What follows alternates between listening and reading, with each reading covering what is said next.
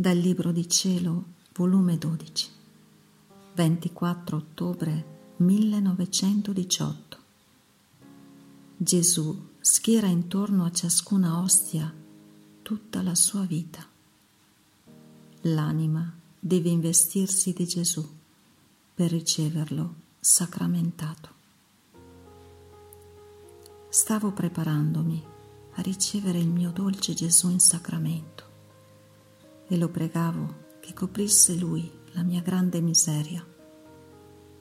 E Gesù mi ha detto, figlia, per fare che la creatura potesse avere tutti i mezzi necessari per ricevermi, volli istituire questo sacramento, l'ultimo della mia vita, per poter schierare intorno a ciascuna ostia tutta la mia vita come preparativo per ciascuna creatura che mi avesse ricevuto. Mai la creatura poteva ricevermi se non avesse un Dio preparatore che fosse preso solo da eccesso d'amore di volersi dare alla creatura.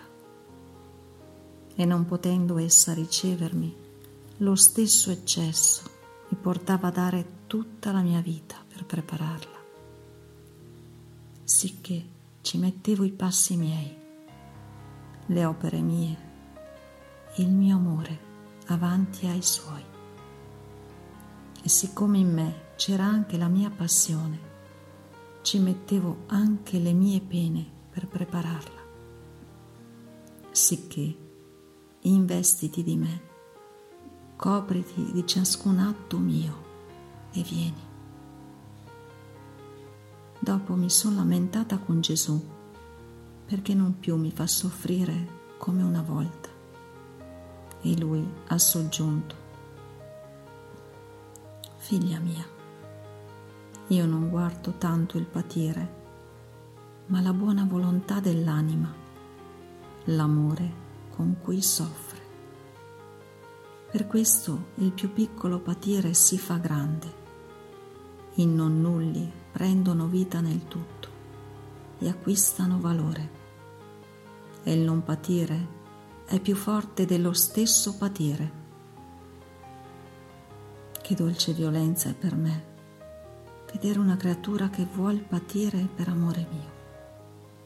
Che importa a me che non soffra, quando veggo che il non patire le è chiodo più trafiggente dello stesso patire.